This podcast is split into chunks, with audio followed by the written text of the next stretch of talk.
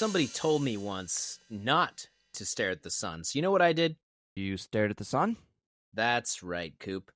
I used to time myself and see how long I could stare at it, you know, like try to outdo myself each time. Oh my god, man. I think my record was 47 seconds without blinking once, bro. What the fuck is wrong with you, dude? Are you are you not blind? I mean, nothing is wrong with me as far as the doctors tell me. I can see just fine, like no issues at all.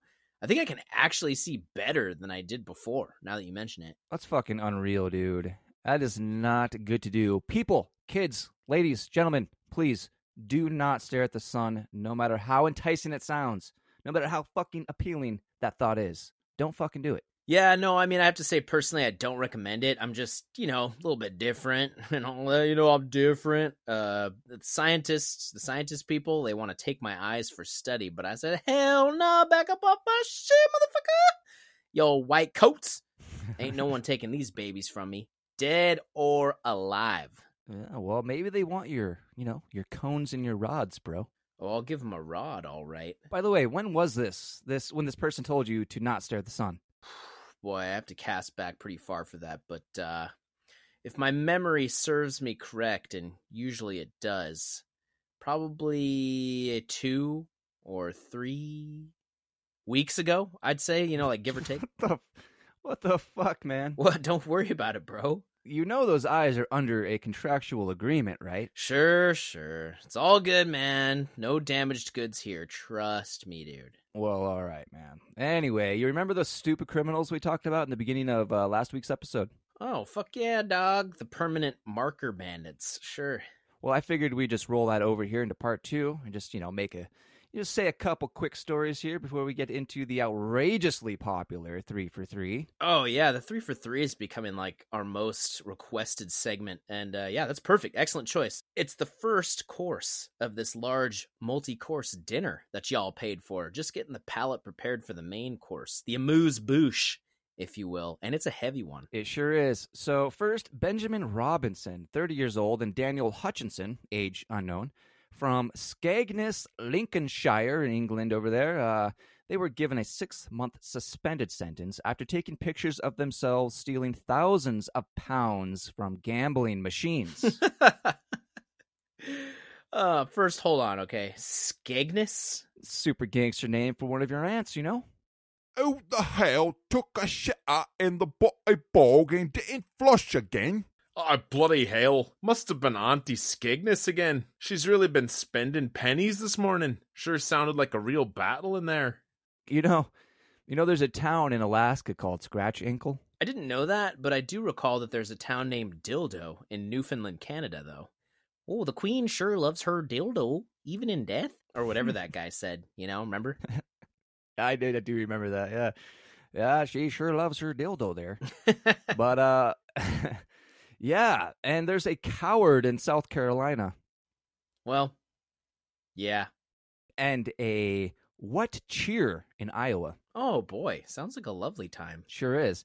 But what's more interesting about Iowa, in my opinion, is uh, have you seen how the counties are mapped out there? No, I haven't. Well, look at this. Here, I'll slide this piece of paper over there to you. Uh, here you go. Oh, okay, let me see what we got here. Ah, okay, yeah. Pretty interesting, right? It's like the most boring game of Tetris where all the blocks are the same. I know. But the next criminal is a man named Andrew Hennels. And this happened in Kings Lynn, Norfolk, England. Now, this isn't as bad as those two teens who called in their bank robbery ahead of time. Oh yeah, they just made it super easy for the cops to be there and arrest him. Yeah, that was that was pretty good criminaling. But Andrew posted on his Facebook that uh, he was going to head over to the supermarket named Tesco to rob the place, which he did with a knife. And he successfully stole 410 pounds in cash, or about 510 US dollars. Uh, and about 15 minutes later, well, he was arrested and he would be jailed for four years. Well, I suppose that was worth it, you know. Planned out super well too. Even the apprehension. Yeah, and this next one happened in Afghanistan. Uh, but a Taliban commander who was suspected of blowing some shit up over there, and well, he was wanted, and so he walked into a police checkpoint back in 2012 and pointed to a wanted poster with his face on it and asked for the reward being offered. And that reward was It was a $100 finder's fee. well, what do you do? You know? Exactly. But uh, this next one was a dude named Dean Smith. He was 27 years old at the time, back in 2014, and he had gone to a local branch of Barclays in the Welsh village of Treorchy, over there in Rhondda Cynon Taf, Mid Glamorgan, Wales. Oh yeah, Beautiful place. I've been there. okay, yeah, I totally love it there, bro. destroyed that. I mean, can you say that? Say that. Let me, yeah, it's uh, let's see here, Welsh village of Treorchy over there in Rhondda Cynon Taf, Mid Glamorgan, Wales. Yeah, beautiful place. Yeah, totally. Well, Dean had gone into Barclays to change his address, and in so doing, he gave his complete identity to the employee working with him. And Dean had noticed all that sweet, sweet cash just sitting in all the tills, you know, not being used for anything. So, about a half an hour later, he walked back in with his disguise of sunglasses and a pair of socks over his shoes. Oh, socks over the shoes. How fashion forward. But he demanded the cash, and the cashier refused that demand. And Dean left the building defeated and returned home. and the disguise failed to work, and the police, well, they paid a visit to his place of residence. And he was jailed for two and a half years for attempted robbery and having a knife. Two and a half years seems pretty light, but they must have just like read the account and you know heard the account from the cashier, and they were like, "Yeah, this dude's clearly harmless." So we'll just let it. We'll just let him out after two and a half years. Yeah, such an idiot. Just came in here and gave every piece of information to you, his address and everything, and then comes back in Yeah, with just a yeah. pair of sunglasses and a pair of socks over his shoes. Now give me all that money. he just didn't want like he didn't want to leave a trace of his tread pattern. I I, I don't get yeah, what he was couldn't thinking have, there, like, man. Couldn't have the distinct human footprint. you know, what did a wallaby come in here and Right. you know? Yeah.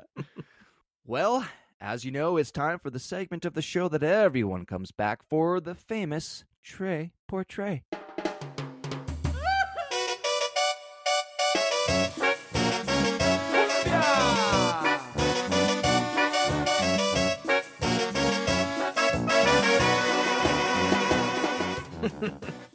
Thanks for the introduction, Coop.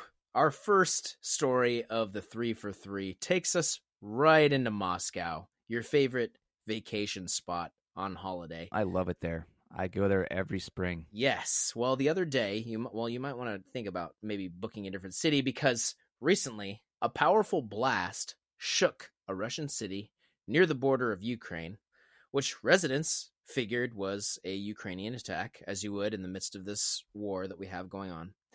But the Russian military actually copped to it a short time later, saying that it was one of their bombs that they accidentally dropped from one of their warplanes on their own city. Woo boy. Amazing. Yeah. Now, I'm just thinking, do you think it was maybe done on purpose? Like, because, you know, I know a lot of Russians are like literally killing themselves so they aren't drafted into the war. Hmm. And so I know there are a lot of defectors. Hmm. And I'm wondering maybe this pilot or whoever's in this plane or whatever, they were like, you know what, fuck this shit. Let's drop this in our own fucking city. Let's, you know, fuck Putin, basically. Or was it an accident? You know, that's a that's a good counterpoint. Uh, I could totally see it. You know, just like I, I feel like it'd be tough to come away from that though with your life. So like the person who you know would be dropping this bomb would then think, well, they're gonna know who I am. They know who's up in this plane. They know who's flying this bitch. True. So as soon as I come down after dropping this bomb on our city, like they're gonna kill me. True.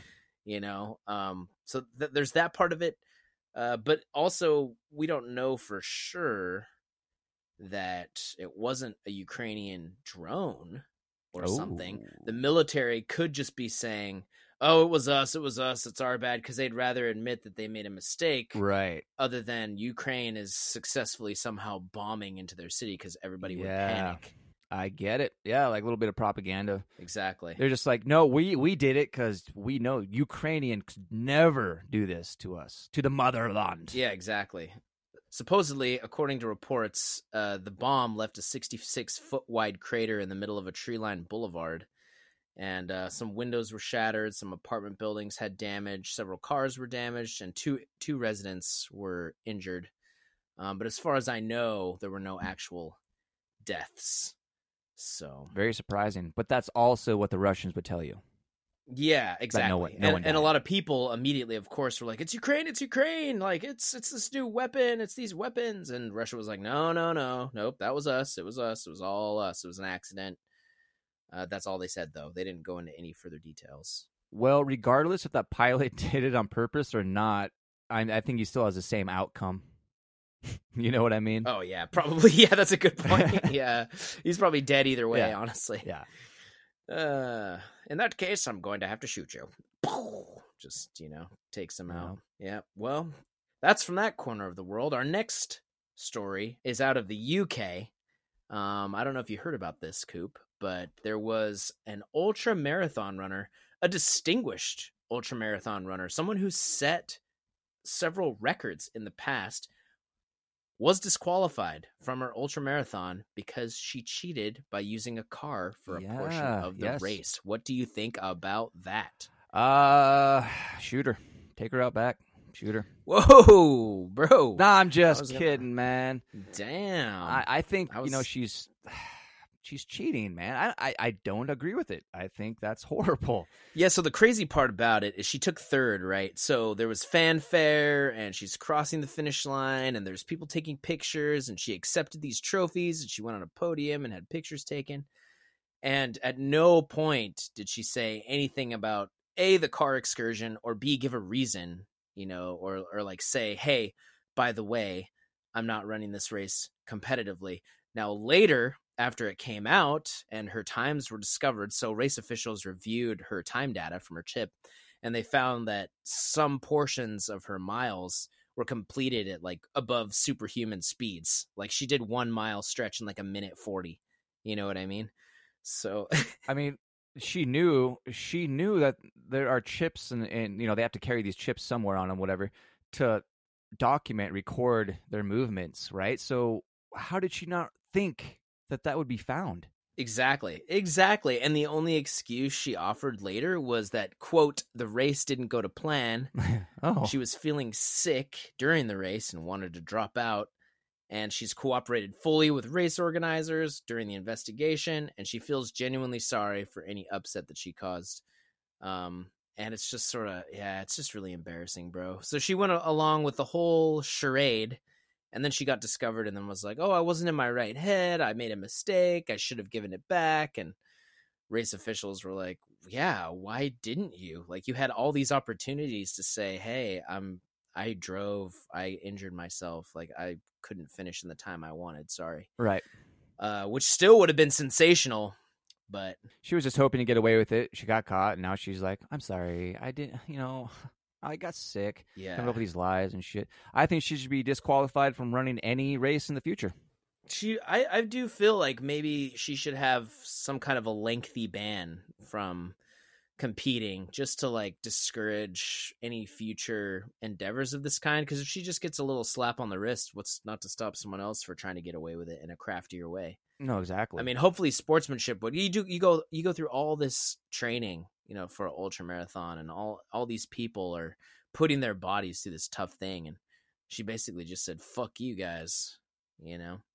So thankfully uh her conduct was discovered and mel sykes was awarded third place for her finish time of 7 hours and 32 minutes and 58 seconds. So the rightful third place winner now has been awarded. Good, good. yes. Yes. Well, I mean, So she was just that's it for that one. lying by omission, is what that is. Yeah, I really do feel like she would have carried it through, you know, and then it would have come out, and then she'll write a book or the time I cheated at, you know. I mean, who knows? Some, all these stupid fucking lies to manipulate people. yeah, exactly, exactly. Well, now we're gonna step out of the ordinary, and we're gonna go to the extraordinary. Coop, how do you feel about that? Yeah, I'm so stoked now. Yes, let's do this. This story comes from Sky News at news.sky.com. Two men have admitted to removing parts of another man's body for content of a subgroup of people who are into extreme body modification and watching videos of it occur live. Wow, What do you make of that, my friend? I'm interested. I wish you would continue to tell us the details of this article. Yeah, so apparently uh, there was a ringleader of this subgroup of people, um, named Marius Gustavson. He volunteered to have two other men who have been named in these criminal proceedings to remove part of his nipple as well as his penis What? and parts of his leg. wow. Yeah. Apparently, all three of them are part of a group that advertises extreme body modification. They record their, you know, get togethers when they're doing these extreme procedures. Um, and people have to subscribe in order to watch the content. So they get money from that. Then they turn around and they sell these body parts and for more money, like sort of like a black market body part trade. Okay. So all of this has been discovered. It's been brought out in the open. This is in the UK, by the way. And all of these men are being charged with I you know, I think the government was like, "No, this is not something that we condone." So they're charging them with conspiracy to commit grievous bodily harm and multiple counts of committing grievous bodily harm. Uh and uh yeah, they're all going to go to prison for sure. I see here um, one of the defendants, a man named, oh, it's a nurse, Nathan Arnold. Uh, he pled guilty to the theft of local anesthetics, uh, lidocaine, from the Chelsea and Westminster Hospital. And he also accepted a further offense of possessing extreme pornography. Yeah, so authorities have determined that in order to carry out these procedures without people, you know, dying, that these men had access to certain medications that were necessary for the procedures and also had like you know one of them was a surgeon one of these people who's named in the complaint. He's an actual surgeon so he actually carried out the procedures. He has medical training and this is all happening below ground like you know under the table. These are not sanctioned operations that are happening in a clean and sterile you know uh plastic surgery or body modification suite or something it's all just like this ring of guys who are into extremes agreeing to do this heinous shit to each other and anybody else who's willing by the way That is uh yeah so they're all going down That's insane. And the website, the website is a dedicated website, and it's called the Eunuch Maker. yep yep So essentially, they are turning each other into eunuchs willingly, willingly, and they uh, sell the penises and testicles on the black market. Then, Yeah, the practice is actually called uh, n- gender. It's genital nullification. So the nickname of these people when they undergo this, they're called nullos, and it's a subculture where men become these nullos and they have their penis and their testicles removed, and then other people pay to receive those body parts. It is crazy, dude. that's It's so fucked, man. Talk about like psychology, man. Like I don't know what goes to your head to think. You know what? I want to be a eunuch. Ugh. I'm going to cut my balls and my my dick off. Oh, self castration and shit, which we're gonna do an episode on pretty soon here on self castration. Oh, right on. There are Well, some, fuck. Maybe we should call up one of these guys. yeah, no shit, huh? Start little uh, dialogue with them in prison and just see about the ins and outs of their trade. Oh, I like what you did there. Yeah, But yeah, that wraps up our three for three. We covered a lot of ground, a lot of different ground there. And uh, yeah, join us next week for another Tres por Tres. Well, okay. Last week we left off where James was preparing to, uh, you know, protect himself and his family from then President Reagan the Ragster and good old fashioned Jimmy Cartwheeler Carter and their goon squad, who James thought were after him. He also thought that the commies were going to invade the United States, and in response, he stockpiled non perishable foods and many weapons. And he was also being fired from the Babcock and Wilcox Company where he worked, and, you know, things are not looking too good for James. In his mind, he had enough of being the doormat for the entire world. Yeah, it's going to get pretty rough here. Yes, it is. So let's pick up where he's being let go from the company. James would actually be one of many to be laid off from the Babcock and Wilcox Company, but in his mind, he was the only one, as if he alone was being singled out. I mean, that was his mentality, at least. And it was at this point that, as Etna recalls, Edna, his wife, that James started to hear voices, but it is unclear what these voices were saying, if they were saying anything at all. You'll need to buy a new calendar to hang on the wall by the telephone to keep important notes. Get a Clarissa Explains It All poster for Zelia and a Cheers poster for the Younger one, Cassandra. You should pick up a new pocket protector for yourself. And uh, maybe Etna could use a new waffle iron since she broke the last one over your back. You know, there was nothing I wanted more when I was a little little girl. There's nothing I wanted more than when I was a little girl than a Cheers poster. Oh yeah, I feel like what a great way to connect with today's youth or even then's youth. Yeah. Cheers poster. Hey man, Cheers was huge in the '80s when this is going on. So who knows? That's true. That's true. Yeah, maybe, maybe, dude, maybe. So Etna says that after he was let go from the Babcock and Wilcox Company, James had become extremely withdrawn and hopeless. And and in early 1983, James put a revolver to his head and tried to convince himself to pull the trigger. But Etna was able to convince him to do otherwise, as she literally struggled to pull the gun away from his head. And he would later tell her that she should have just let him shoot himself. That's a pretty crazy image to just imagine her like hanging off of his arm, just like James, no, and he's like, just got the gun, like trying to come up to his head. And I mean, what if she? I know this is crazy and it's all dark, but what if she had just let him do it, and all these people's lives would have been spared? But I know we're getting to that. Despite this low point in James's life, he pushed on and found another job, welding with the Union Metal Manufacturing Company in Ohio, and uh, you know, he may have been down, but he certainly was not out. The Hubertys were also trying to sell their six unit apartment building during this time, and it seemed like they were on their way to finalize the sale. And while things were looking, you know, relatively good for James, he decided that he would enjoy these happy times with one of his daughters by going out on a nice little motorcycle ride one fine afternoon. Because who doesn't enjoy a good bike ride every now and then? You know, out there on the roads, the beautiful scenery. Oh, yeah. Ohio is well known for the scenery of cornfields and scary ass trees. Really though, they have some pretty creepy trees over there and cemeteries actually. It's a spooky area of the country, that's for sure. And so they were cruising around, um, smiles, smiles on their faces as they rode along having a great time, and then suddenly something happened and they were involved in an accident. Oh, man.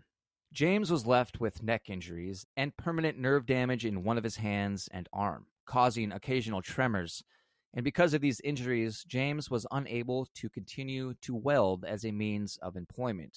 And this was obviously another devastating blow for him to realize. This guy cannot catch a break. He has like the most miserable life. It's one thing after the other. So now, some say this accident happened after the Union Metal Manufacturing Company had closed down, making him unemployed again, but others say the accident happened first, causing him permanent injuries, which prevented him from being employed. And then the manufacturing plant closed down five weeks after that, which is what I think happened.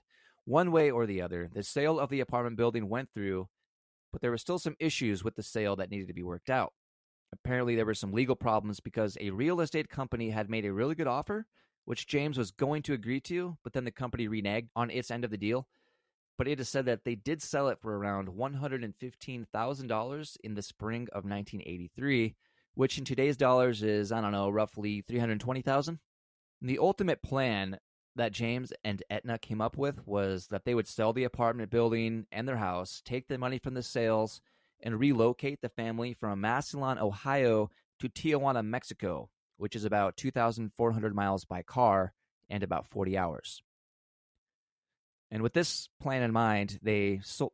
With this plan in mind, they sold the apartment building, and soon after, they sold their house for about twelve thousand dollars in cash, or about thirty-four thousand dollars today a nice chunk of cash to be holding on to. Yeah, yeah, they made out with the money, that's for sure. The couple then applied for some sort of residency status in Mexico, which they were granted, and everything seemed to be falling right into place for the Hubertys for once. Leaving most of their things behind, the Hubertys gathered the essentials, such as all the weapons and ammunition, of course, and uh, you know, survival supplies. And then they headed off to Tijuana, Mexico.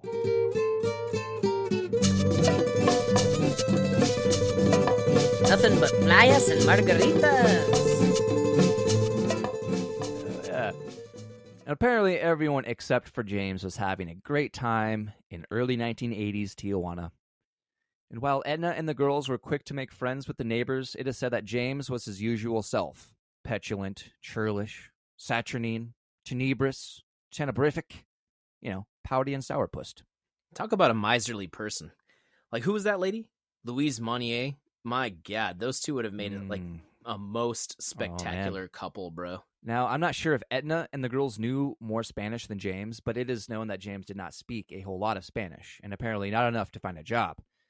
It wasn't long before James realized that his plan wasn't exactly panning out like he had envisioned it would.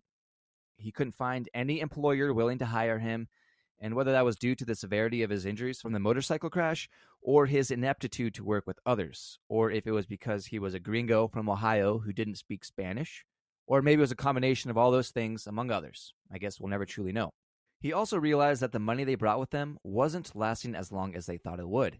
And at the end of a very, very long three months, James relocated the family back into the United States to San Ysidro, California, which in 1983 had a population of around 13,000 people. Three months. Three months, bro. You know a hemorrhoid can last longer than that. Yeah, and well, according to uh, the National Institutes of Health, anything lasting longer than three months is considered chronic, and you should probably get that checked. CBDs, my brother. CBDs. But seriously, as in all seriousness, that's about three generations of housefly. They stayed there as long as it took for three houseflies to, you know, gestate, be born, grow to maturity, and then die. That is interesting. Now, I see the way you're looking at me right now, and it seems like you have something else. I do actually. Thanks for asking. I've been meaning to tell you this for a long time. Mayflies live about 24 hours, the shortest lifespan. Wow, that is pretty short. Now, do you think Trump would live longer than a mayfly or a Jeffrey Epstein in jail? Ooh. Um you know, Epstein had guilt and I think it killed him off a little faster. I don't think Trump feels guilty about anything, bro. Probably he could probably hold out in there for quite some time. Teflon Don. He would be the Don. Teflon he would be Don. running the place. That would be fucking hilarious, bro. he's got all his homie inmates on a table, whatever, around a table, and he's like, "Nah, you're fired." just fucking giving these guys jobs to do, but they're just not doing a good job in jail. Yeah, higher security so nobody messes with them. Everyone's coming up like, "Yo, Don, what's up? What's up? What's good, my homie? What's up, man?" yeah. So San Ysidro was a predominantly poor area of San Diego at the time, and once back in the U.S., the Hubertys posted up at the Cottonwood Apartments, which was actually a large apartment complex with multiple apartment buildings.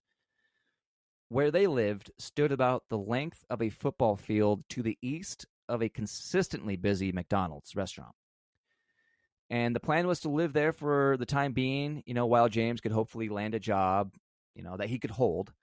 And luckily for him, San Ysidro was a predominantly English speaking area in the United States, so it wouldn't be difficult to find a job when compared with his experience in Tijuana, Mexico, you know, a predominantly Spanish speaking area of Mexico. So clearly, you know, he had a better chance of finding work. Maybe a little bit better. I do think the attitude is probably a huge part of it. There are probably like people down there in Tijuana that saw him coming 10 miles away and they're like, I'm not hiring this Oh, motherfucker. yeah. He looks like a piecer. Yeah, just super miserly walking up to them. Arr, what do you what are you brownies up to? Oh, so good. Just like, oh man. Yeah, he'd be yelling Yeah. at them like, "Speak English, Yeah. speak English." I don't speak Spanish good. So something that really chipped away at James, though, something that was just really grinding his gears about the Cottonwood Apartments, was that he detested the fact that he and his wife and their two lovely daughters were the only white people in the entire apartment building.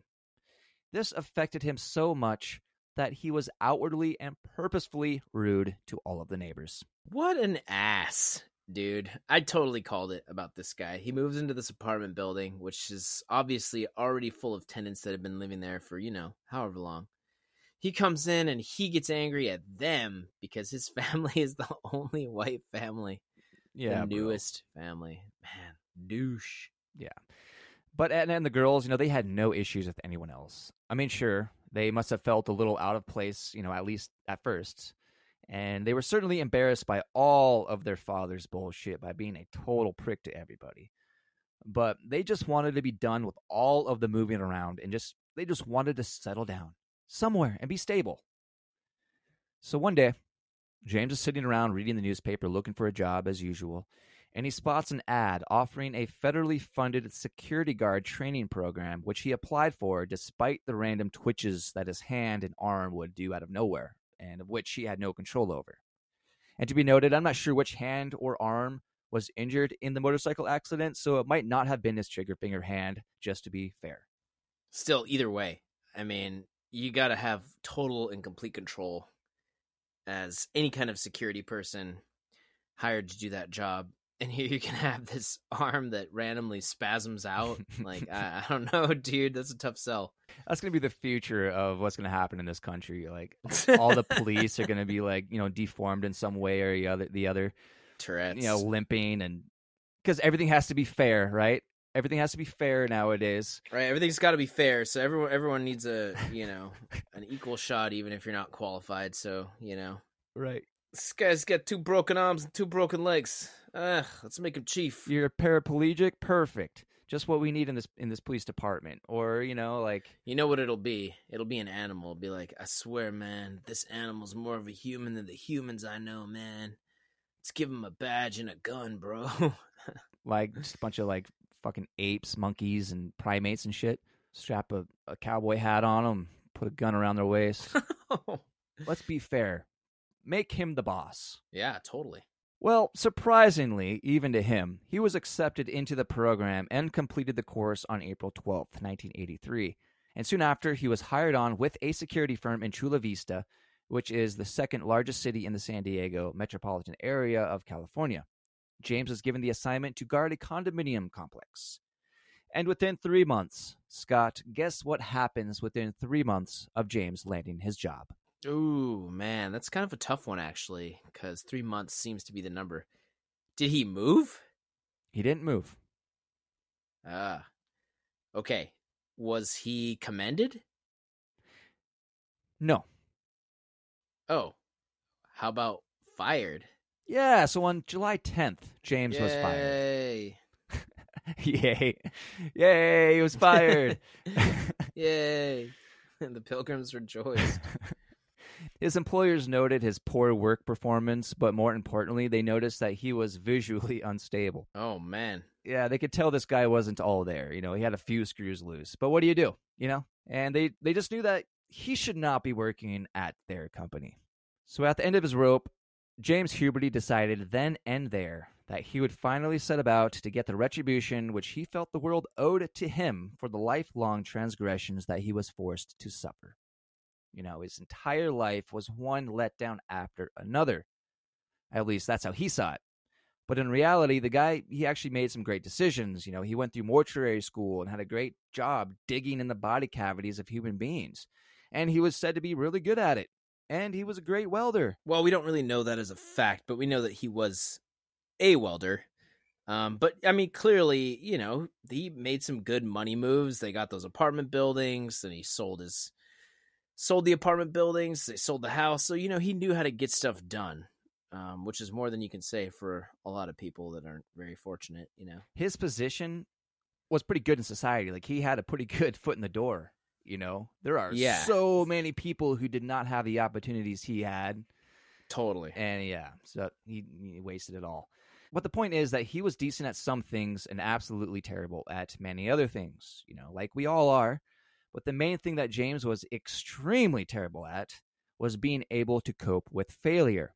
The thing about it is that James blamed everyone else for everything negative that happened to him throughout his entire life, even blaming God when his mother went to Tucson, Arizona to become a street preaching healer and he blamed his dog for causing damage to the neighbor's car, and his answer to that was to immediately shoot the dog in the head in his backyard.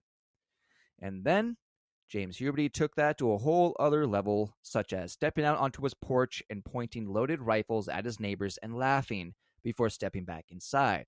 Like, that's some fucked up shit right there. And I'm not sure if he was ever arrested for doing that, but I do know that he was arrested for disorderly conduct at some point during that time period. So that could have been the reason why. Maybe. Yeah, maybe. I mean, there's probably a number of other things that we weren't privy to that he did. I mean, he was such a cantankerous man. There's no telling like the number of transgressions he may or may not have committed. Yeah. I mean, he did take his dog out in the backyard, I guess in city limits, This we know. and shoot Yeah, a true. weapon. So True. But I mean, yeah, you know, he had a pretty shitty hand dealt to him from the beginning, you know, with polio and the leg braces, and then his mother's abandonment and his father's absence due to him being a single parent and having to work so hard to support both himself and James. And then the super religious upbringing with all the bullying, the lack of intimacy.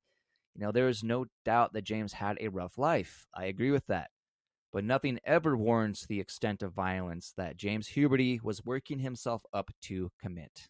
But on July 15th, 1984, James surprisingly told his wife that he thought he might have a problem with his mental state. And this shocked Etna because this was not something that James would just flat out admit to anybody. You know, he was pretty walled in emotionally, as many men are today, and certainly as many men were during the 1980s. But other than that admission, nothing else seemed out of order, and Etna was, you know, she was all for it.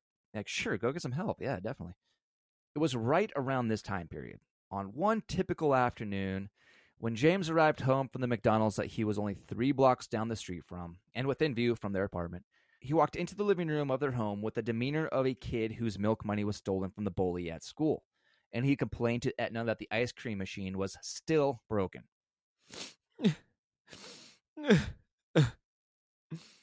what is it now, you sap? the ice cream machine is still broken. Are you are you kidding me right now, James? We need to redecorate and refurnish all of the rooms and repaint everything.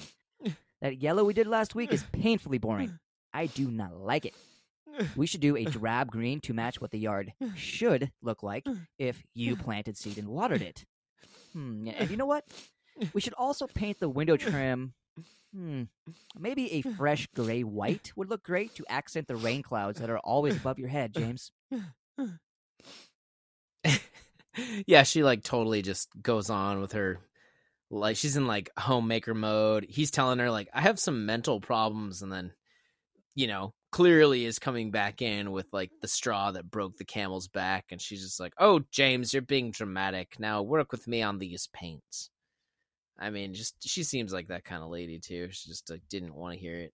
No, she didn't. But on the 17th of July, James decided that he would call a mental health clinic to try to set up an appointment to finally get some help for his mental health. He spoke to the receptionist and she asked for his information so that the clinic could call him back. And apparently, they were too busy to schedule an appointment at that moment. So, you know, they said that they would get his contact information and they would give him a call back when someone was available. And James appeared to be genuinely interested in seeing a professional, and the clinic assured him that they would call him back within a couple of hours. And the receptionist, well, they didn't notice any urgency in his voice, and he didn't sound disturbed or in a manic state or anything like that. And he didn't say that he needed to see someone immediately. So she put the call as a non crisis call, and within 48 hours or so, he should receive a call and be able to speak with a professional. But he didn't know any of that. He thought that they would call him back within just a couple of hours man, the stage is set. Here's this guy. He's like finally to the point where he's in such mental pain that he's admitting that he needs help. And then he, he goes to try to access it in the only way that he knows how. And then he can't reach anybody, Yeah, bro. shut down. They're just like, yep, go ahead and wait. Yeah, just gets shut down, dude. So the receptionist also misspelled his last name, which some people say caused an issue with the clinic calling him back. But it, I, I don't know. That's I think that's nonsense because it's not like they were using switchboards in 1984, you know. And instead of Huberty, she spelled it Schuberty, which shouldn't have been a problem, right? Because wouldn't they just call the number and ask for a James Schuberty, in which he would just be like, "Oh, ha, you must mean Huberty." yeah, that's me. You know what I mean? Yeah, absolutely. There were more options than just we're not gonna call him. I think it just sounds like negligence on the the end of the psychiatric place. You know. Yeah, exactly. And so Etna said that James simply sat quietly by the telephone for several hours, and the call from the mental health clinic it just never came. And once the allotted time had passed, Etna said that James suddenly stood up and walked out of the house. He then got on his motorcycle and drove off somewhere for about an hour. And he would come back home and he seemed to be in a better mood, like he just needed to go for a little bike ride, you know, just needed to calm down and think about things. Or he was making up his mind about what he was going to do and maybe coming to terms with it. he probably did do that. He just went out and was like, "All right, this is this is what I'm going to do. This is what my plan is. I'm I'm just going to stick to this and go through with it." So later, Etna would serve dinner for the family, and the four of them would eat together as usual. And Zelia is 12 at this point, and Cassandra is 10, by the way. So after dinner, the family rode their bicycles to a nearby park where they seemed to be enjoying the evening together. And later, after the girls went to bed, he and Etna watched a movie in their living room. And do you have any guesses on what movie they watched, Scott? Oh man, when is this? Uh, you said 1984, right? Yeah, so released that year was The Gremlins, The Terminator, Indiana Jones and the Temple of Doom, Ghostbusters, Revenge of the Nerds, Beverly Hills Cop, The Karate Kid, Footloose, The Neverending Story, 16 Candles, A Nightmare on Elm Street, 1984, Police Academy, Romancing the Stone, This is Spinal Tap, Red Dawn, Conan the Destroyer, Children of the Corn, Against All Odds, and some others. Freaking all star cast of movies, dude. Like all of those are now classics. Movies that are getting reboots. Blockbusters. bro. Yeah, those are all block- they all came out that year. That's so insane. Yeah. We haven't had a year where we've released that many iconic movies probably since then. Yeah, never, man. That's one after the other. Well, I'm sure Etna probably wanted to watch 16 Candles, but I'll bet you James wasn't having it. And considering that he was sure that the commie Russians were going to invade and take over the U.S., I'm going to say he probably forced Etna to watch Red Dawn. Probably more than once. They probably had a marathon of that same movie like all night. You know, it was probably James who wanted to watch 16 Candles, but it was Etna who wasn't having any of it. but all jokes aside, I can't help but picturing him loving this as Spinal Tap. oh, God, yeah, for sure. Well, this piece is called Lick My Love Pump. I love it when uh, David St. Hubbins, their guitar player, he's talking about the breakup of the band. And, you know, he quit the band himself. And so he's sitting in a hotel lobby and he's being asked about Nigel, their lead guy. And he's asked if he misses him. And David is like, You know, there have been 37 people in this band, and I can't see myself missing him any more than any of the others. And then he's asked about how he feels about it. And he's like, Well, I'm sure I'd feel much worse if I weren't under such heavy sedation. Yeah, I just love that. there's shit. so many great, yeah, there's so many great iconic lines in that movie. Yeah, and then the band also loses a series of drummers to accidents before getting their last drummer, Rick Shrimpton. and you know, one dies from spontaneous combustion, another another chokes on vomit, and their first one, Stumpy, uh, he died from quote unquote a bizarre gardening accident. Yeah, yeah. Nigel's like, it was one of those things, you know. The authorities said, you know, best leave it unsolved. yeah, and then they have their they have their uh, reunion album released, and for the artwork, they have a cartoon sandwich on a plate. Uh, but there are like three shark fins in the top piece of bread, so it looks like the sharks are swimming. Shark sandwich. Yeah, I think. Yeah, I remember. Yeah, yeah, and it gets one review. The review you had on Shark Sandwich was merely a two-word review. It just said "shit sandwich." uh Rob Reiner. Ah, that's probably his best film, man. really better than North? His 1994 film about a little girl who travels the world in a FedEx box in search of the most rock and roll parents. It it was Elijah Wood, and and you know what? Ne- never mind. But yeah, yeah, much better than North. The next morning, both Zelia and Cassandra woke up with smiles on their faces as they learned that their dad was planning to take them to the San Diego Zoo. To Etna and the girls, things seemed to be improving for the family. It appeared that James was changing for the better. But while they walked through the zoo and the girls looked in awe at all the caged animals, you know, beautiful looking caged animals, James said to his wife that he was sure that life for him was at its end. Etna, of course, was confused by what he meant. And James told her that the mental health clinic didn't call him back like they had promised him, which was the last straw for James. And he said to Etna that society had its chance. After their time at the San Diego Zoo, James took the family to the neighborhood of Clairemont in San Diego, where they ate at a McDonald's restaurant before returning home. It is reported that James Huberty's last meal consisted of an order of chicken McNuggets, fries, and one Coca Cola. And there's actually a website that's dedicated to uh, recording what people's last meals are, like serial killers and mass killers and high profile people who are killed or executed by authorities. Yeah, I've actually read a few of these meals. I can't think of any off the top of my head, but it's just such a weird concept to me. Like, there's just something so dark about it. You know, you get this one last choice in your life, and it's what food you want. People get like a steak and they eat baked potato and greens and apple pie with ice cream, and then they just fucking kill you. Mhm. You know, Yeah, it's fucking. Ah, it's so man. strange. It's such a it's such a strange thing. Um, and then like some people refuse it. Yeah. you know, and then and then you think, well, that's strange too, because as strange as the whole ritual is, you're like, God, wouldn't you want just one last that one last choice? one last beautiful know? taste in your mouth, something delicious. Yeah, before they stick you or whatever the hell, you know. Oh man, yeah, it's crazy. Anyways, spooky. To be clear, this is not the McDonald's restaurant just three blocks down from the street of their residence. So when they get back to their place, Etna decided that she would clean the dirty dishes in the sink because she was going to be making dinner later on for the family as usual. While she was doing that, their youngest daughter, Cassandra, she left to a neighbor's house to make some cash by babysitting. James himself was in another room, the room where he kept his weapons and ammunition. Once Etna had finished cleaning the dishes, she went to their bedroom to lay down for a little nap before she would start getting dinner ready. And while she was resting, James changed his clothes in a different room to a dark maroon t shirt and some green camouflage pants, and he donned a pair of aviator sunglasses.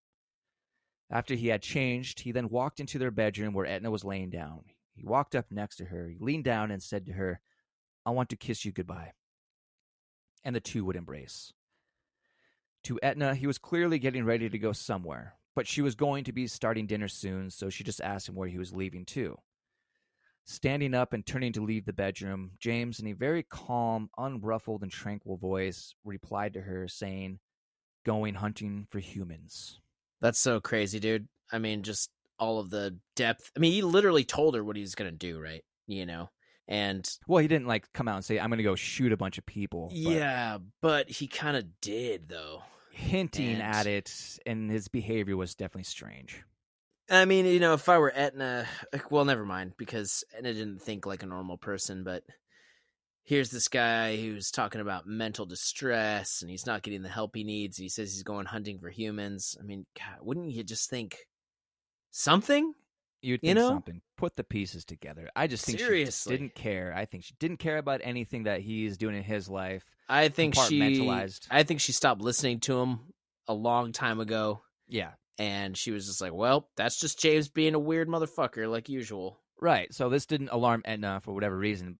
You know, she would later say that he, she was used to his dark, weird sense of humor, so she just brushed it aside. So, and then she knew that James, you know, he had pointed rifles at the neighbors and had done some pretty questionable things, like shoot their dog in the backyard. But you know, she never really thought that James would actually ever kill somebody. You know, she saw his statements as being nothing more than empty threats, some sort of coping mechanism that he used to tolerate the anger and disdain that he had inside for the rest of the world. So after that little interaction, James left the bedroom and went to where he had a bundle ready that was wrapped in a checkered pattern blanket. Grabbing this bundle, he then began walking toward the front door. Zelia, the eldest daughter, she watched him as he was walking out, and he looked at her and he said, Goodbye, I won't be back. Now, Scott, what do you think she was thinking at that point? Seeing the weapons and him saying those words to her, what do you think Zelia was thinking? as a kid, you know, you're sitting there, you're watching your dad walk out, this crazy guy. I, I think you just sit there frozen. You just let him go. What are you gonna do? Tell him no? Like they were probably so scared of this dude. I, I almost I, I hesitate to think that they would have been like Etna, where they just like didn't listen to him and wrote him off as being no action because they had to watch all these super violent fights, right? Oh, that he and Etna had their whole life. So I imagine they would just sit there and be like, "Okay, whatever you say, Dad. Go do your Yeah. whatever." Leave me alone, get out of here, go do your thing. Yeah, at least Yeah. if he's out there, he's not in here bugging me. Right. Yeah. And so James, well, he'd leave and he gets into his black Mercury Marquis and he drives away. So the 42 year old James, he drove down the San Ysidro Boulevard, and according to eyewitness reports, he drove toward a Big Bear supermarket, which has long since been demolished. He then changed directions and headed toward a post office, which was right next to a McDonald's, the same McDonald's three blocks down from his apartment and within eyesight. Uh, the post office was actually across the street from the McDonald's. But when he drove by the supermarket, he probably noticed that you know there weren't a lot of people there. So he then checked the post office, which again there weren't a lot of people in there. So he kept driving and noticed that the McDonald's was packed full of people. And it was this McDonald's that James Huberty had decided to exact his revenge on society for all of the failures in his life. It was never him that was the source for all of his unhappiness. He never once saw himself as being the problem. And despite all of the things that he had accomplished and succeeded in doing, and all of the material wealth that he had accumulated, he always felt that he deserved more.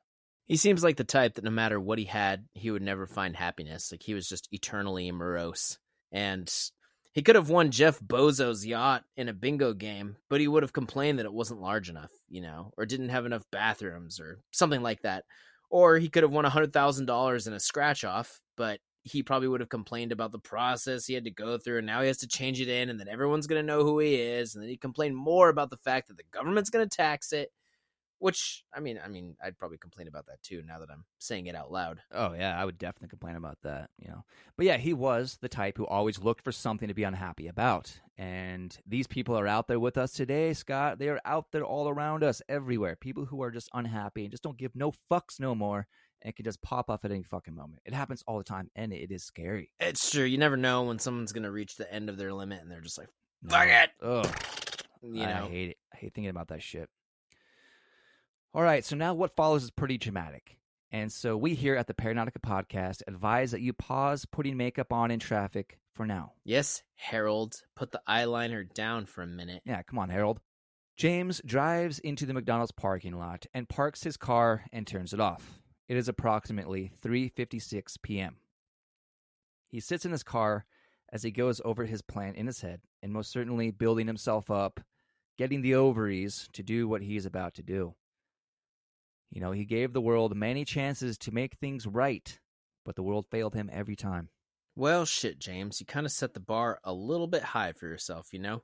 If you had just lowered your bar down a few notches, well, quite a few notches, things could have been so much easier for you. And maybe people could have helped. Absolutely, man. Absolutely. And that's exactly it. If he didn't have such high expectations for not only himself, but for others, I mean, his life probably wouldn't have been so terrible, at least as much as he saw it. Well, and I understand to some degree his personality issues. Like he was good at turning people away and inspiring fear, and he was not good at having people who wanted to be around him in order to help. Uh, but part of like overcoming that is acknowledging that you're not good at that and actively trying to change. And he never actively tried to change his personality. He just became more and more embittered. Yeah, yeah, that's exactly it but he could tell by how many vehicles were in the parking lot and how many people he could see through the windows sitting at tables and walking around that there were a lot of people inside that building. And we know that there were at least 31 people inside that McDonald's building on San Ysidro Boulevard on July 18th, 1984, at approximately 4 o'clock p.m. Of course, there were more, but we know for sure there were 31. Now, the number takes into account the total of those killed and wounded and the survivors, including those who arrived during the attack. It does not take into account how many people were able to initially escape when James first entered. Now, some accounts say that there were probably around 50 people inside the building, which is probably pretty accurate. As he's sitting in his car getting his rusty spoons in order, he equips himself with a 9mm semi automatic Uzi, a 9mm Browning semi automatic handgun, the same one that Etna pulled on Zelia's schoolmate's mom, you know, earlier on in time, and a 12 gauge Winchester pump action shotgun. Along with his three firearms, he had a large sack filled with hundreds of rounds of ammunition for each of the three weapons. James steps out of his car and briskly walks toward the McDonald's entrance with the shotgun in plain sight. Unbeknownst to James, a witness noticed him and called the police. Unfortunately, this witness gave the wrong address, or there was some misunderstanding on somebody's part.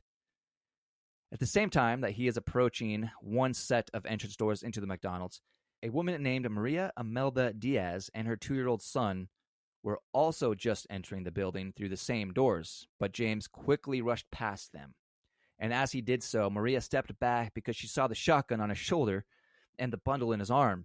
But her boy, she kept walking in, but luckily she was able to grab him and they escaped the situation.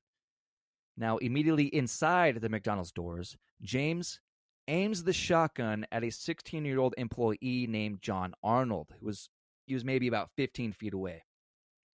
At the same time, Guillermo Flores, who was one of the assistant managers, yelled at John, saying that, you know, this guy is about to shoot him. Like, get the hell out of there, John, run. And while aimed at Arnold, James pulled the trigger, but the gun does not go off. It just clicks. A good misfire.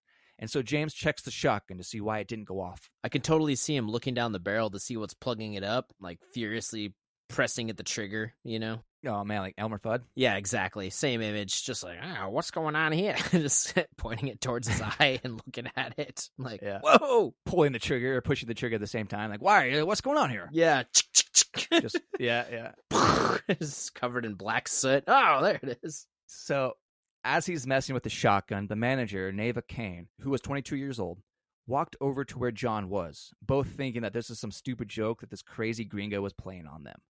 Who wouldn't think that that's just a joke, right? So, this is when the loud boom from the shotgun sounded through the building as it blew a hole in the ceiling. This shocked everyone to their core. This was definitely no fucking joke. The entire atmosphere suddenly changed to pure dread. And survivors would later say that at that moment it was like everything froze in time. Can you imagine? I can't even imagine you're sitting there in the booth. You're just eating, a, you know, a Mickey D sandwich with your fam. This guy walks in with guns, points one up at the ceiling, shoots, it goes off, and there's just this like moment of still and calm. And then he starts blowing people away. Ah, I just can't. I just can't even. Either James tested the trigger at the ceiling to see if it was working and shot a round off, or maybe he shot it to get everyone's attention and make it clear that this was not a joke, or maybe it accidentally went off as he was figuring out what was wrong with the weapon, and it was most likely operator error. Either way, right after the shotgun blasted the ceiling, James set the shotgun aside and gripped his 9mm Uzi, and with this, he shot Neva just under her left eye, which killed her minutes later. Lydia Flores, with her two year old daughter, had just gone through the drive through and placed an order. She then drove up to the window to get it, as he normally would, but she had no idea of what was taking place inside the building. So this means that right as she placed her order and the teller told her to pull forward to pay, that is right when James walked in and began to make a scene, which was only a matter of seconds before the shotgun blast. And one account says that as she looked up and saw James shooting the weapon, she put the car in reverse and just slammed on the pedal, not even looking where she was going, hitting the fence and becoming stuck, but hid with her daughter in the car until the shooting ended. Another account says that she sat there at the pickup window for a while, but nobody came to the window, so she parked her car and walked up to the door, and that is when she saw James shooting his weapon. And so she ran back to the car, got in, drove blindly in reverse, hitting signs, but ultimately escaped the scene. But back inside the building, Immediately after shooting Neva, he grabbed his shotgun and again fired it at John Arnold, who, at this time, was completely frozen in disbelief. And this time, the blast hit John in his chest and arm, which caused him to fall, blood pouring all around him. Luckily, John somehow survives his wounds through the roughly 76 minutes that followed until the siege was finally ended and he received help. Yeah, so instantly the scene gets transformed from this what is happening to everybody suddenly knows like there's no way there's no doubt in your mind anymore this is really going down it's time to run it's time to throw shit it's time to like scramble around i can't I, yeah i'm sure it was just pure chaos at that point Well, apparently nobody was running. Everybody just they were frozen in fear. Like people did not do shit. oh shit Like at first when he walked in, like it, initially, yeah, people were able to run out before he started shooting, yeah, but once that first shot went off, people were frozen. Nobody moved because that just made them a target. damn So they just stayed. They unfortunately stayed right where they were. man But What's crazy about this, though, well, I'll get into it, but you know, John survived, but he had to sit there for 76 minutes on the floor, bleeding out, hearing everything else going on. But we'll get into that later. true true just the trauma this guy is just like play dead play dead Yeah. you know So after shooting John, James shouted out that everybody needed to get down on the ground, and then he called everyone in the restaurant dirty swine in You're Vietnam assholes. swine. bunch of vietnam assholes James then claimed that he had already killed a thousand killed a and that he would kill a thousand more, I'll kill a thousand alluding to him more. being in the Vietnam War. We know that these claims are false. He had never served in the military, but you know the people didn't know that, and I think he was saying these things just to try to look more frightening and dangerous, which I'm sure worked. And right around this time, as all this is unfolding at the McDonald's, Omar Hernandez, Joshua Coleman, and David Delgado, all 11 years old, were all hanging out, enjoying the summer day. And they were getting ready to go on a mission to get a bike tire patch for one of their bikes and, you know, get some donuts to enjoy as well. After accomplishing that mission, they decided that they wanted something more sweet, something more delicious. So they decided that they would go over to the McDonald's for some ice cream and Coke. And apparently, the ice cream machine, you know, it's been fixed in the, just a few days since James complained to his wife that it was broken. yeah, right. Yeah. So the boys arrived on site and stopped their bikes right in front of one of the entrances. And a man on the other side of the street who was well aware of the gunman inside, he yelled at the boys to run away, but all this did was distract them from what was going on inside. You know, as they didn't they couldn't hear him from the noise from the traffic, and this gave James enough time to take aim at them. James unleashed a flurry of gunshots from both the shotgun and the Uzi at the 11 year old boys. David was shot in the head several times, dying almost instantly. Omar was shot multiple times in the back, and he too would die shortly afterward. Joshua was shot in the back, one arm, and a leg, but he would manage to stay alive, although in critical condition. He recounted later that after falling to the ground after being shot, he looked over toward his friends, and he remembers that Omar had wounds to his back and was vomiting, while David was motionless with severe injuries to his head. He says later that he sang songs to himself in order to stay conscious until help arrived, which would be over an hour later. And he, like John Arnold inside and so many other survivors, they would have to play dead and forced to listen to the slaughtering of all these other people. And sometimes those other people would literally be right next to them. Victor Rivera, a 25 year old customer, attempted to plead with James to stop shooting people. He was desperately pleading for this madman to stop, but James was not in the mood to hear that. James frantically toxic avenged it over to Victor and proceeded to shoot him 14 times while hysterically yelling, Shut up, at Victor over and over. Victor did not survive. At this point, everyone was desperately trying to hide under tables, behind counters, and anywhere they could, even under their dead loved ones who were shot and fell on top of them in their attempt to protect them. And of course, attempting to run away only made you a perfect target. So around approximately 4:06 p.m., a young couple, Astolfo and Maricela Felix, and their 4-month-old daughter Carlita had just arrived at the McDonald's and parked their car. They quickly noticed broken glass, but Astolfo assumed that there was just some accident and the window was broken and it was being fixed. And I get it. Generally, you're not going to automatically assume that, you know, there's an active shooter in this building because of some broken glass, you know? I mean, I will now, that's for sure. Yeah, absolutely. After reading all these stories and hearing all these accounts, like if I see broken glass outside of a McDonald's, it clearly looks like it's from the actual structure itself. I'm not going in, bro. Nope. But Astolfo saw James approaching them, and apparently Astolfo also thought that James was just a repairman working on the window, except this guy was raising an Uzi at the family. Yeah, I think I would recognize the gun, but you know, that's just speaking with hindsight, and I clearly wasn't there experiencing the emotions or Right. expecting it or anything. And all jokes aside, all jokes aside, he's like, well, nice hammer. You know, like, Yeah, right, right. That's a crazy looking hammer. James fired both the Uzi and the shotgun. Not at the same time, though. Oh, I was gonna say, what the hell was he watching? Was he just binge watching Charles Bronson films? No, no, no. Well, he might have, but he was not firing the weapons at the same time. He did, however, hit all three of them. Maricela, she was hit in the face, both arms, and chest. Astolfo was hit in the chest and the head. And four month old Carlita was struck in the neck, the chest, and abdomen. Ah, man, he's just even gunning down the children like just so sickening, bro. Amazingly, they all survived. Dang. Whew. And while Maricela was bleeding out in horror, she was able to hand Carlita to Astolfo, who was then able to escape the general vicinity. And out of the line of fire, Astolfo then handed Carlita to a woman named Lucia Valesco, and she drove the child to a nearby hospital. And Lucia Valesco's husband stayed at the scene and was then able to get Astolfo and Maricela into a nearby building for safety. James retreated back into the McDonald's after shooting the Felix family and put his attention on a group of women and children huddled together by a booth.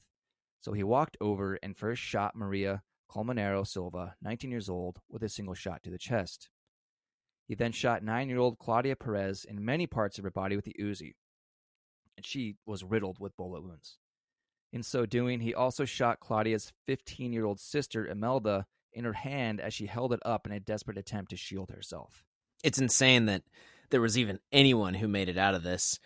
I mean, I know there were a lot of people, but he had three guns, tons of ammunition, and he obviously didn't give a shit who it was. So it's just, it's crazy to me that anybody survived at all. Yeah. Putting the Uzi aside, he grabbed his shotgun and shot at Aurora Pena, 11 years old, who was hit in the leg, also only injuring her. Aurora was being shielded by a pregnant aunt, 18 year old Jackie Reyes, who took at least 48 bullets from the Uzi. She died trying to protect the children. Wow. What the hell, man? He shot her 48 times with the Uzi. That's just so crazy. Yeah, get this, man. Next to Jackie was her eight month old baby, Carlos Reyes. He fell to the floor from Jackie's arms when she was shot, which is fucking crazy because Jackie was shot 48 times, but none of those bullets hit Carlos when he when she was holding him in her arms. Whoa. Magic baby, dude. Well, it's still traumatic. It's not good. But just the fact that he wasn't hit in that, you know, flurry of gunshots is crazy. But Carlos, being the infant that he was, he began crying hysterically from all the noise and the violence happening all around him. And after falling to the floor, and he would sit up. Oh, man. James yelled at the baby to stop crying before taking his 9 millimeter handgun and shooting the 8 month old Carlos once in the back, killing him instantly. it's just, yeah, nothing, nothing to say about that. No, nothing. No, it's not good, man. So James, he then focused his attention on Lawrence Verslew, a 62 year old trucker who was then shot and killed.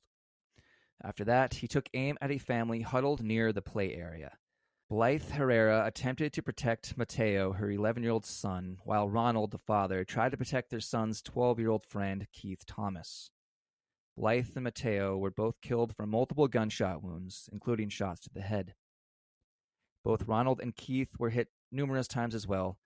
Ronald being hit, a reported eight times, including his, in his stomach, chest, arm, and even his head, but miraculously both survived. He next turned his sights on a group of three women hiding beneath a booth nearby. Guadalupe Del Rio, 24, was being shielded by her two friends, 25 year old Gloria Ramirez and 31 year old Erzdelzi Vargas. Guadalupe was hit with several bullets but was only wounded. Gloria, too, would only be wounded. Erzdelzi, on the other hand, was shot in the back of the head with one bullet but survived long enough to be brought to the hospital. She would die from her injuries the next morning. In another nearby booth sat Hugo Vasquez, a 45 year old banker. James would shoot him once in the chest, killing him. During all of this chaos, James chose a front counter where single people could sit and used this as his reloading area. He laid his weapons there and his sack of ammunition and would choose one weapon, use it on his victims, put it down, pick up another weapon, and so forth. And at one point, when he was reloading his weapons, Oscar Mondragon, who was 27, and Ruth Bolino Sevilla, who was 23, a young couple, they took that opportunity to escape, and they were fucking lucky to have done so. Mondragon later recalls that after the boys who arrived on their bikes, when they were shot outside of one of the entrances, an elderly couple who would be Miguel Alua, who was 74, and his wife Ida Victoria, 69, they were completely unaware of the destruction going on at that moment. And they walked up to an entrance, and Miguel went to open the door for Ida. And James shot Ida in the face with the shotgun as soon as Miguel opened the door, which simultaneously injured Miguel.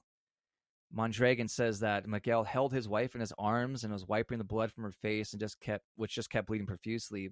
And he began to yell at James, cursing at it, at him through all his tears. And James approached the couple and just coldly shot Miguel in the head and just walked away.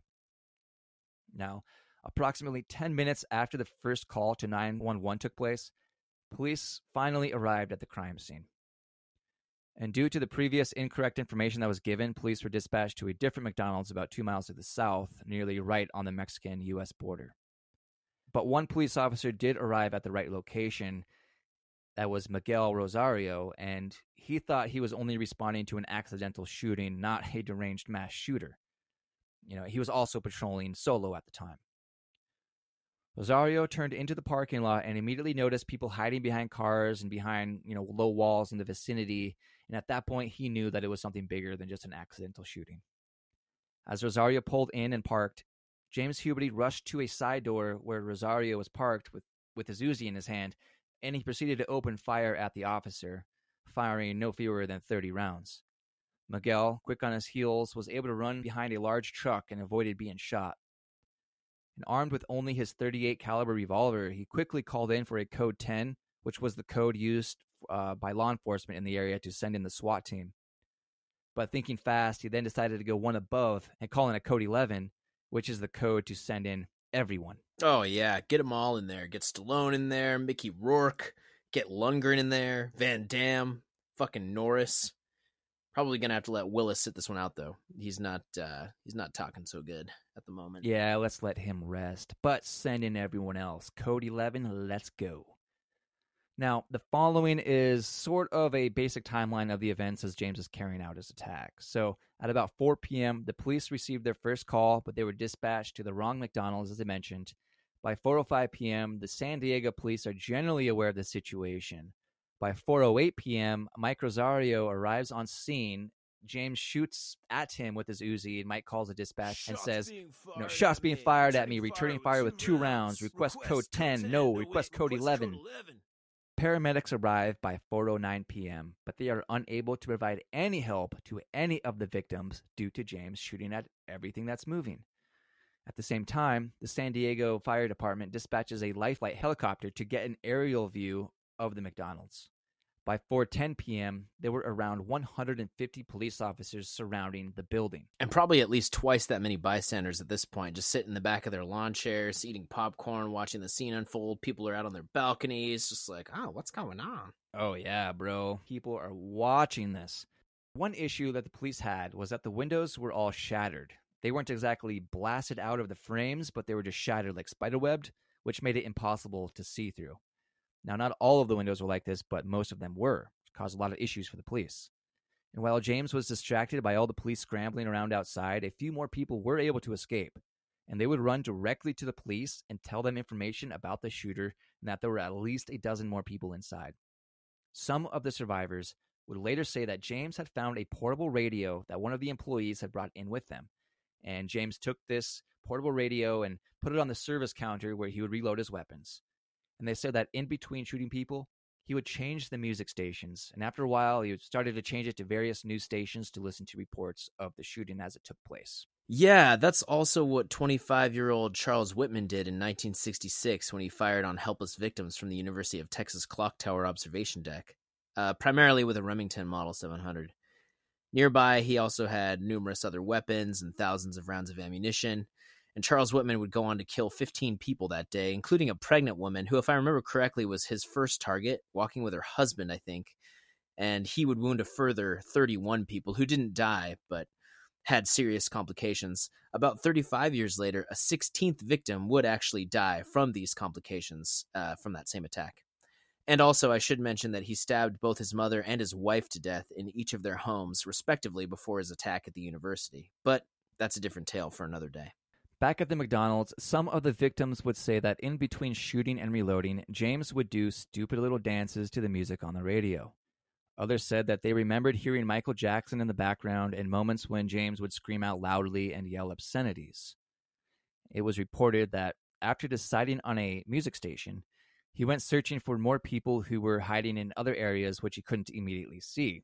You know, he went behind the counter and toward the kitchen area and it is there that he found Paulina Lopez, 21 years old, 19 year old Elsa Barboa Fierro, Margarita Padilla, who was 18, Alberto Leo, 17, and Wendy Flanagan, who was also 17.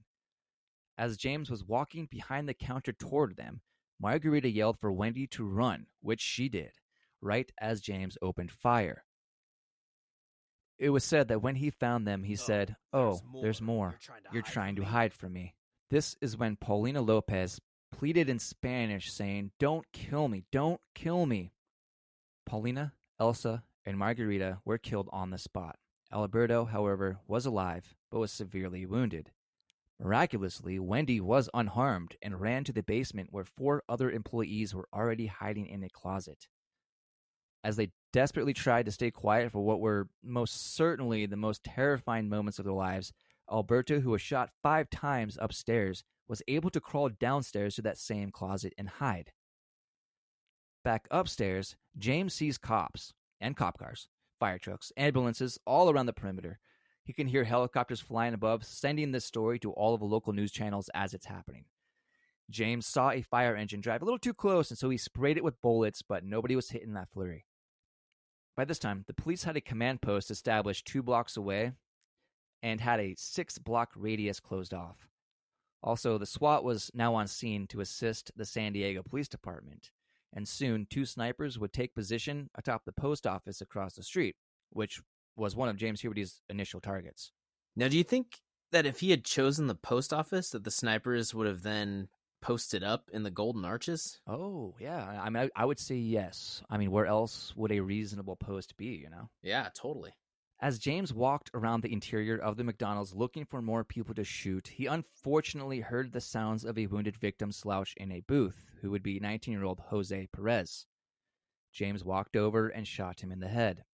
Next to Jose Perez was Gloria Gonzalez, 22 years old, who was his friend and neighbor. And next to them was 18 year old Michelle Carncross, both already deceased. Now, if you recall, Aurora Pena, the 11 year old who was shot early on next to her aunt and two friends and her baby cousin, well, as she lay there next to all that carnage, she noticed that there was a pause in all the noise from James shooting and shouting as he walked from one area to the next. And it was during that pause, in the unthinkable chaos, that she opened her eyes and, only moving her eyeballs, she spotted James, who was close by, who was staring right back at her. Can you? Oh, can you imagine, bro? No, that's just so scary. Dude. So James grabbed a bag of French fries laying nearby and threw them at the severely injured little girl. Just the gall of this guy. You know, he's going in there, he's killing all these people, defenseless people, and then on top of that, just treating them so disrespectful. I mean, I know it sounds silly because he's killing people, but he's throwing food at people and mocking them and doing these. Da- I mean, like he didn't just go off the deep end, bro. Like he was just like, just became pure evil. for you know? sure, man. Like all morality gone, nothing in there. Just for- anything resembling human compassion, Yeah. completely gone, just gone, cold. After throwing the French fries, he walked over to where his shotgun was and picked it up. He then walked back over to Aurora and then shot her once in the jaw, neck, and arm. It is a miracle, for a lack of better words, that this little girl survived. Lieutenant Jerry Sanders, who was in charge of the operation, later said that they weren't sure if there were hostages being held, which, I mean, of course, there are hostages. Everyone that is alive in that building is a hostage. Yeah, I'm not an expert in police protocol or anything, but it seems reasonable enough that you would automatically assume that there are hostages, especially when something of this magnitude is occurring. I mean, it's a McDonald's on a normal day, busy location. There's going to be people in there. Some are going to be alive, and well, hopefully, and some are going to be dead. Yeah, obviously you're gonna naturally assume they're hostages. Naturally. So why this Yes. guy I don't get it.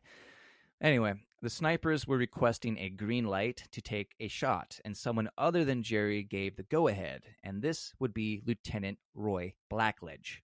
Oh, fuck boy, Jerry Sanders isn't here to call the shots, but I am. And I am Lieutenant Roy Blackledge. And you might be wondering just what kind of lineage that name comes from.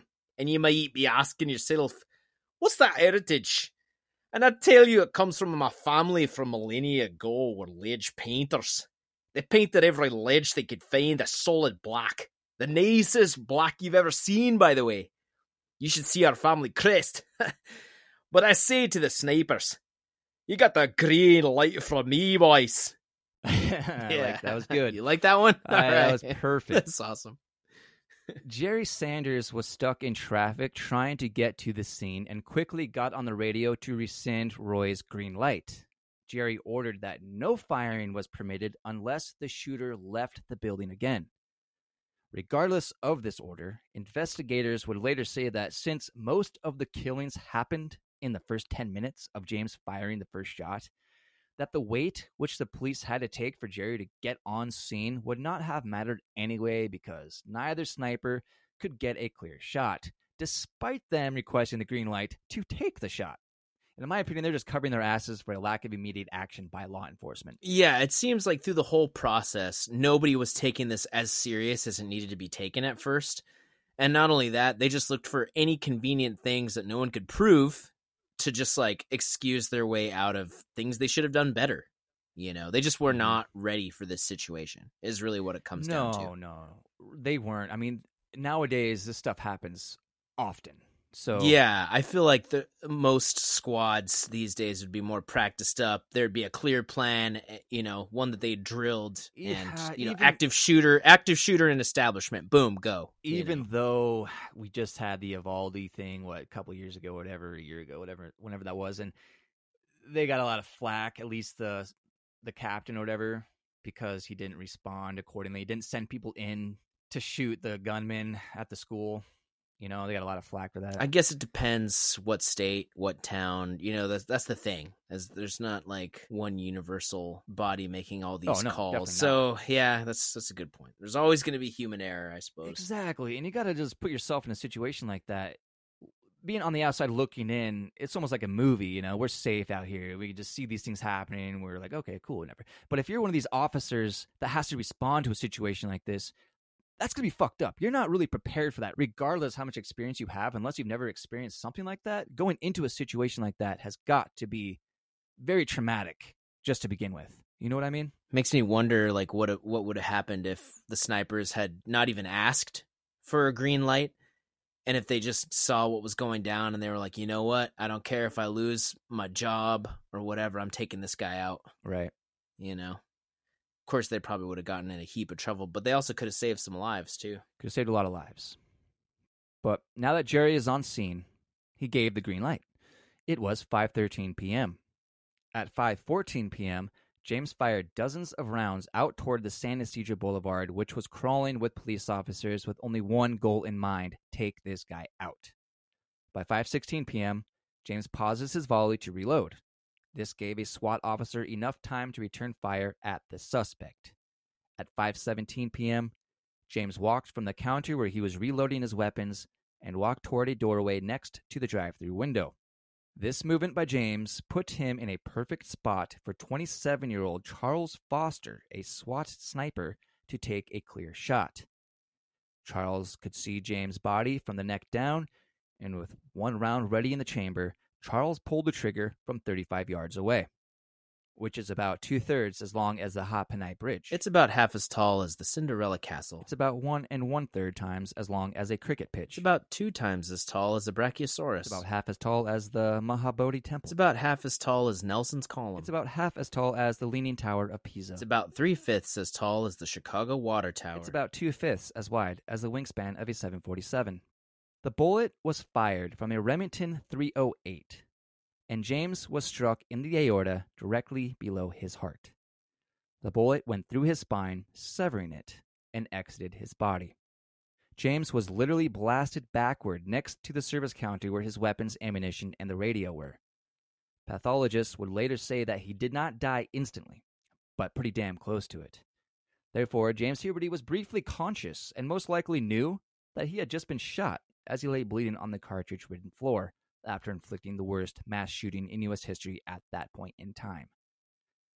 After firing the shot, James Foster kept his sight on James as he notified his colleagues that the suspect was down. Police converged on the site and entered the gruesome scene.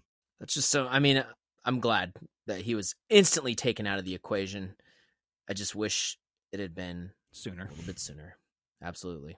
In the 77 minutes of carnage, James fired a minimum of 257 rounds from all three of his weapons. In total, James Huberty killed 21 human beings and wounded 19 others. The victims were predominantly Mexican or Mexican American. The age range of victims was from 8 months old to 74 years old. Man. 17 victims were murdered inside the restaurant, and four were just outside the doors and windows. Of the 10 survivors from inside the building, six were hidden downstairs in the utility room, one of those being Alberto, who was shot five times. And that is the story of the San Ysidro McDonald's massacre. Jeez, bro. So depressing. It is very depressing. I just man, the eight month old baby, like I know the kids. Not that you know it's not tragic when adults lose their lives too, but just just the the lengths that he went to to just extinguish all life without any regard for future life. And I mean, I know I know he had snapped. I know he wasn't thinking like a rational human being at that point in time. But ugh. I know. Yeah, stories like this, man. Some of them just really get to you. This one's pretty bad, bro. There are ones that really get to me. Um, Same. and we'll we'll we will get to those. I I really don't want to cover them, but we have to. Uh, the ones that really affect me are these ones when like these teenage girls, or even boys for that matter, they not necessarily like being kidnapped for sexual pleasure and stuff like that, but cases where you know boys will kidnap a teenage girl or whatever and just keep her hostage and just inflicts the worst torture on them for an extended period of time until they just succumb to the injuries. Those stories hit me the hardest because just the fact that these fucking people will do this to somebody. well, and it's also the the injustice of the person just being so utterly powerless to stop what was happening, and just thinking about that and Yes. the agonizing That time frame that all of it's occurring and how long. I mean, it's horrible. It's like ah, it's just the worst. It's yes. the worst. Yeah. There's one uh I forget her name. It's in Japan, Hunka something. It's a really famous case. and It's one of the worst I've ever read. Um, there's another one called Sylvia Likens. She was Sylvia. Her name was Sylvia Likens, and her mother was the one that did all this torture to her. It's sad. Um, of course, there are so many of these cases, but some of these just hit you harder than the others. Yeah, absolutely. Well, it's our job to talk about these these weird happenings and strange things. So I'm sure they'll be coming up in subsequent podcasts.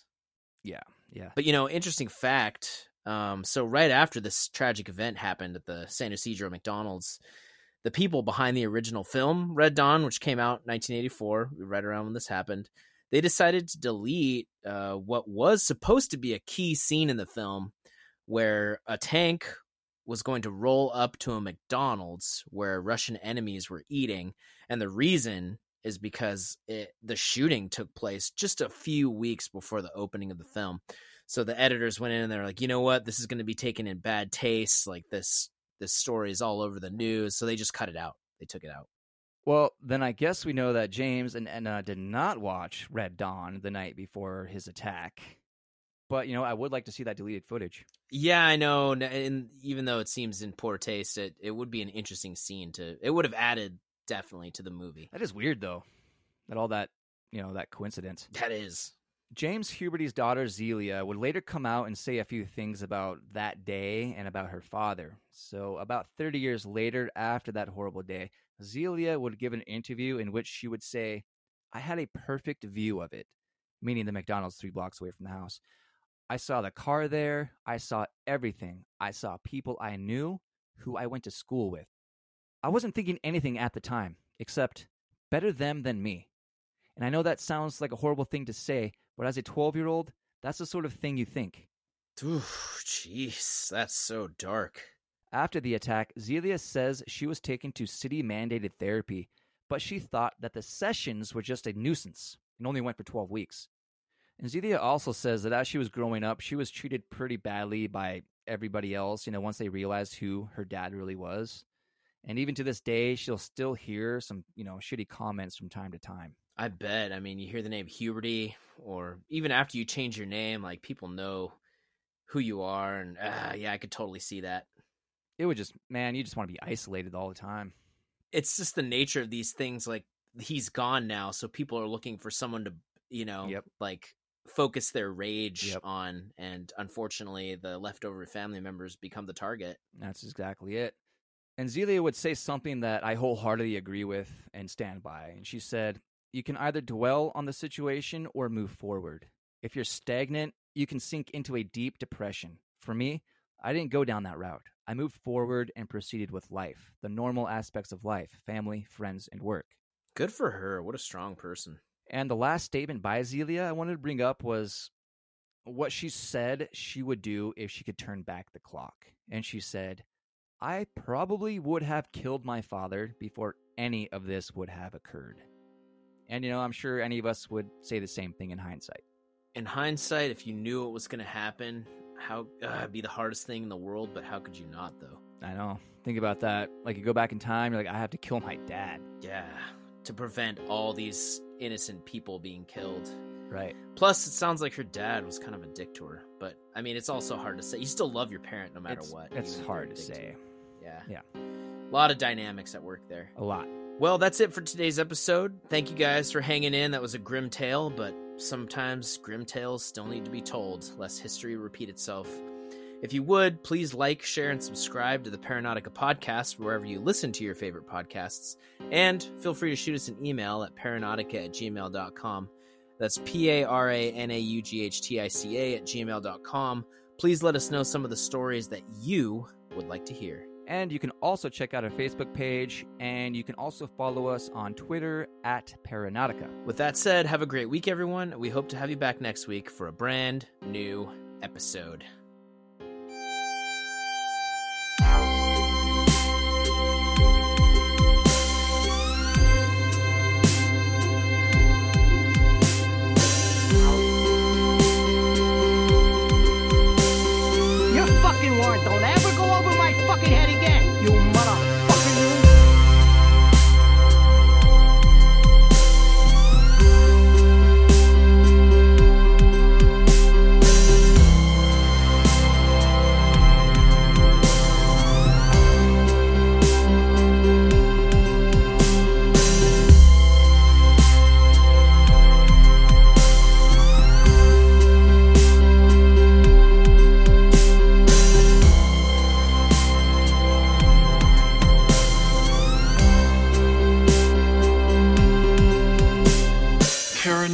Paranaughtica.